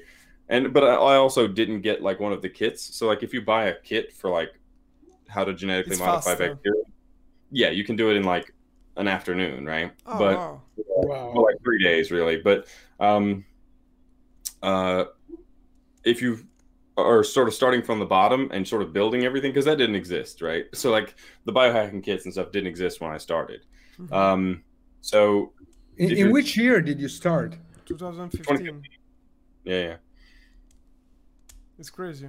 It's like mid-year 2015 and so by the time you uh uh get like small results like i have genetically modified bacteria that's pretty fast if you're trying to like build it all from scratch a few months of reading and learning if you buy a kit a few days um but you don't necessarily have the understanding Mm. like the kit's educational in the techniques but if you build it from the bottom you get probably a more rounded understanding but um like i actually took a calendar uh, when i first started doing this and and worked out a heat cycle that i wanted to try it on the first time and then Mhm. built a syllabus for myself backwards up till now to to have like dates i needed to learn specific things by Mhm. um and i and i think i set that for it was um it was a year basically Okay. uh, before I tried it the first time, but it didn't succeed, right? So it's been five Okay. years since.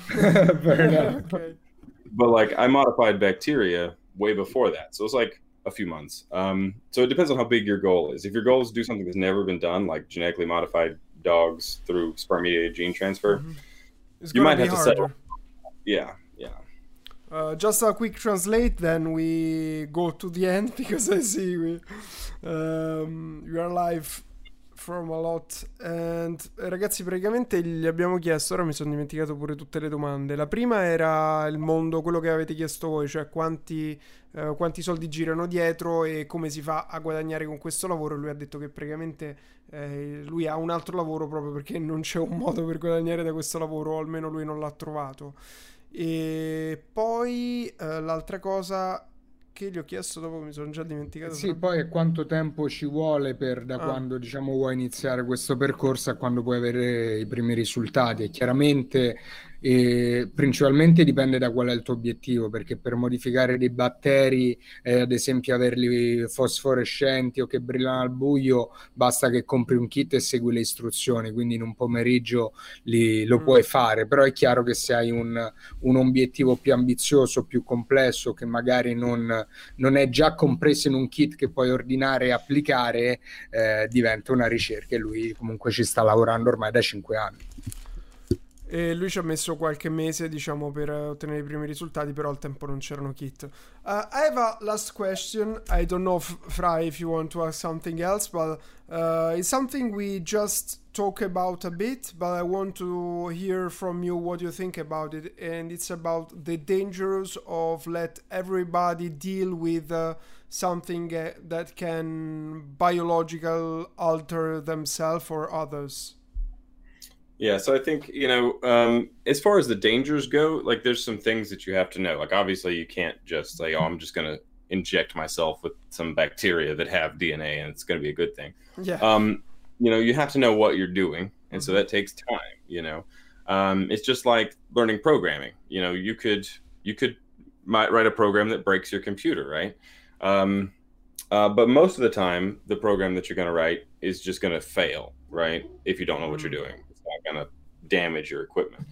Um, but if you look at, um, uh, like, for example, the things that are restricted, like I can't go buy tuberculosis Mm. uh, bacteria and just grow it up in my in my lab for me to experiment with. There's restrictions on that sort of stuff, and obviously we don't want people just like growing up tuberculosis in their fridge, you know, or or botulinum or something like that. So human pathogens have restrictions on shipping and things, and even like agricultural pathogens like agrobacterium. But there is a market for that, right? So Oh yeah, yeah, yeah. somebody can buy a pathogen. That's the point. Yes. Okay. yeah, yeah, yeah. know So that. people have to do it all the time, right? So like virology labs have to have to Everything with. is on sale in this world. Oh, you can even get like custom genetically modified mice lines if you want. Like you're you're studying like some genetic disease, you can order a bunch of mice who've been engineered to have that disease so that you can then experiment on them. okay. Everything. wow. Everything's available. But like some things are extremely restricted. Like smallpox is only in a handful of labs in the world because otherwise it's extinct. Um, where things like uh, you know, the flu is in many, many labs. HIV is in hundreds of labs all over the world. Um, but we're not as worried about HIV breaking out because it's not as contagious as uh, like smallpox. And it's also, uh, we have effective medication. So if you accidentally expose, like if you're a researcher and you accidentally stick yourself with a needle and now you have HIV, there's medications that'll keep you alive. Uh, if you accidentally stab yourself with smallpox, admittedly, we do have a smallpox vaccine, but you may not realize you've contracted it and spread it around town before before um, before anything happens. So those sorts of things that are more dangerous are very strictly controlled, um, and that's that's reasonable. You know, that, there's no reason to be crazy. I, I have no need for Ebola. You know, Yeah, that's fine. Nor do I want Ebola. You know, um, okay. but but some people do go overboard with it and they want to restrict anything. So you don't know. see the danger is so big. Uh, it's like, for example, I made a me- I make a metaphor. It's like everybody can have a knife and you can kill yourself or you can kill others. That's the point, basically. Yeah, exactly and also the things like like robotics i think is is the is the one i, I use a lot Mm. like Okay. you could make a killer robot and send him on a rampage right Mm. but nobody really does that people don't really want to kill people with killer robots most people like the people making killer robots are the military right Yeah, Yeah, exactly. the, the, the big guys. yeah most people who make robots want to just like make a s- crazy thing that does something silly and make a youtube video out of it right Mm, okay. Yeah, probably that's gonna be the, the, the first outcome. Right. I mean, that's that's what people do with robotics. So they like make two robots that fight each other. You know. Yeah, that's right. Eh, eh, quick translation, praticamente ci- gli ho chiesto dei rischi di questa cosa qui e cosa ne pensava e ha detto che tutte le cose più pericolose comunque non sono eh, in commercio per le persone normali, quindi non, cioè teoricamente ho scoperto che c'è un mercato dove ti puoi comprare le, le malattie, cioè, o, gli- o, eh, tipo Certo. l'Ebola o... o La smallpox, non mi ricordo come si traduce. Sì, eh, però diciamo quelli sono restricted solo per gli operatori del settore, giustamente grazie a Dio aggiungerei. Per il resto è come dire invece che io ho fatto l'esempio del coltello, che tutti possono comprare il coltello, ci puoi affettare il salame o ci puoi andare a coltellare la gente e lui ha fatto l'esempio della robotica, che chiunque può progettare un robot che va a uccidere le persone o che... E, pe- e giustamente Fra eh, diceva che è più facile che, lo face- che questa roba qui la struttura un governo. Um, there is another question from the, the chat. One other quick. One yeah, other- the, Uh, last one. chemistry is just way easier to kill people with. Like chemistry and physics. Like if you want to, if you just hate your neighbor and want them to die, it's a lot easier to hit them with a hammer um, than it is to genetically engineer something to try and kill them. Um, okay. and also it's like you know if you just want to hurt large numbers of people it's a lot easier to do that with like toxic chemicals dumped in the water Mm, supply right. or explosives with you know it's like look at all the terrorist attacks it's mostly been explosives because explosives are a really easy way instead of spending years trying to engineer something you just cook up a bomb the the instructions are on the internet and boom you kill a bunch Yeah, of people that's right. That's right. Uh, faccio un altro enough. esempio con, uh, per esempio, gli elementi chimici com- o gli esplosivi che giustamente chiunque si, se li può fare e mandare i pacchi in giro come abbiamo già visto in passato. There is another question from the chat uh, that is, uh, do you think biohacking can overcome medicine in the future? Um, I I see it differently. I don't think um, I don't think I think they fill slightly different roles, right? So I think um, a lot of people see it as like a, an alternate way to do things. Um, I think the the rigorous, centralized, big sort of uh, system is useful. You know, it creates good things. Um, it also creates bad things, and it has sluggishness. I think of it like you have this big sort of nucleus. Like, have you ever seen a slime mold? Yeah. I don't know if you ever. The slime. Yeah, so there's slime molds, and they they have like a central nucleus over like a resource-rich area, and then they sort of like reach out into the dark and sort of feel around until they find something else that's good. So that's sort of how I see it. They're like, they're like a, a, monocellular organism, like different yeah. different units that thinks as one. Exactly. Exactly. So that's what I think. Like you have all the universities and institutions and companies and governments all sort of as this central thing with this big system that creates, you know, cures things and it does things and stuff like that. But there's all this space around them that they don't explore, you know? And so I think it's like the biohacking is sort of the fuzzy fringe that can like, oh, what's over here? Maybe there's something over there. And if you, and most of it will find nothing. But if you find something good over here, then you can be like, hey, look, there's sort of fertile ground over that. there. And incorporate that into the main system because mm. it hmm. may be something crazy like you know completely ridiculous that nobody would think of like let's put a little grape juice in our in our uh, you know dna transfection material because some crazy guy decided to try that but it's ups your transfection efficiency 20000 times and then bam we have breakthroughs in genetic engineering technology and cure all these diseases because somebody tried something stupid you know? Yeah.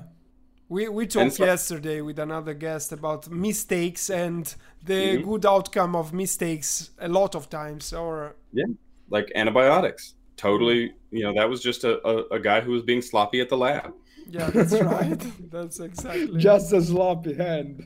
Yeah you know and so I, I think there's room to explore the edges and i think that's the role biohackers can fill this is beautiful, David. I want to thank you for the time you you spent with us and for the precious information and experience you shared with us and with the community.